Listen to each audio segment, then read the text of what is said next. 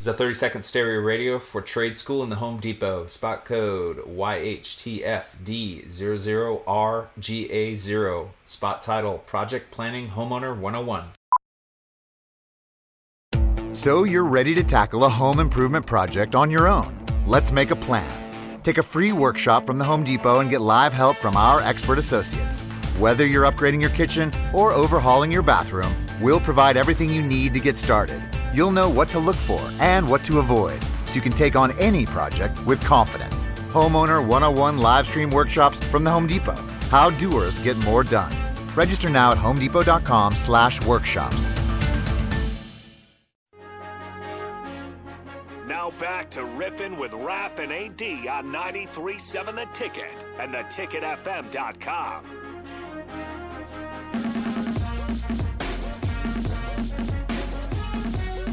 All right, we're back again, ripping with Raf and AD. Wednesday night, the quickest two hours of the week, and we are talking about the saga that is the NIL, The Saga that the. Wild Wild West, Wild Wild West. starring Nick Saban, Jimbo Fisher, little Deion Sanders on the side. You time. know, Raph, I, I like how you said the Wild Wild West because it, it really is right now in that when Nick Saban made the remark, and again, folks, I'm going to make a, uh, just kind of a just clear it up here. Nick Saban's a, he's one of the greatest coaches, and obviously we're biased because Coach Osborne's our guy. But Nick Saban's a winner, and people can hate Alabama, they can hate uh, what they do, everything. I don't hate Alabama personally. I mean, if you win, you win. You get it done. You know, I mean, it's just it's just winners. You win. What I didn't like about Nick Saban's uh, comment about Tra- was Travis uh, Travis Hunter. Travis Hunter. Yep. He made that comment about Travis Hunter and H Bomb and Rap. We were talking about this during the break. Why else would he go to Jackson State? Now I'm going to say this as a man of color. HBCUs. Now there may be some of our listeners who don't don't know what HBCUs, historically black colleges and universities. Okay, so our former secretary, and I'm not getting into politics here. I'm not diving that rabbit hole. I'm not going to do that. But our former Secretary of Education, uh, DeVos, said HBCUs were pioneers. No, we weren't. HBCUs weren't pioneers. We didn't have a choice. We couldn't go to other universities. So when she made that comment, it was like, I call it honest ignorance.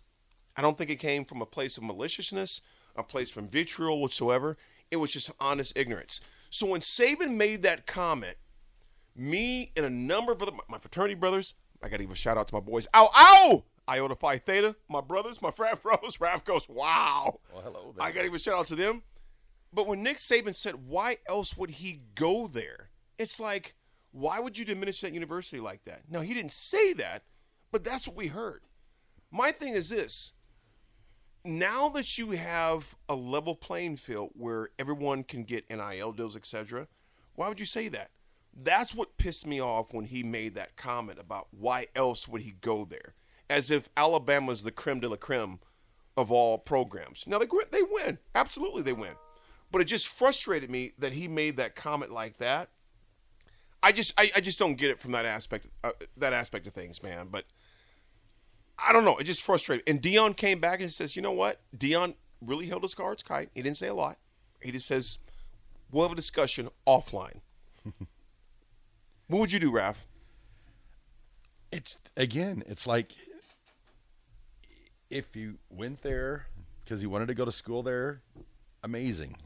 If you went there because he got a million dollars, amazing. It's, it's exactly. It's the way it's the way college football is now. So I mean, I know Nick Saban, he's he's hurting because I know in the past he'd always have the pick because you know everybody wanted to play at Alabama, but now it's things have changed. It's it's professional. It's a level playing field. So I feel Travis Hunter came out. He had tweeted back saying that oh, I didn't get a million dollars, and my mom still lives in a three bedroom house, and and I'm sitting there going, Travis Hunter, you are the number one running back in the nation. I hope you got over a million dollars. I know? do too. Exactly. So exactly. I hope I hope he's because he can. Yeah. Because he can. because that's the way it is. It's like until there's a cap and stuff put on it.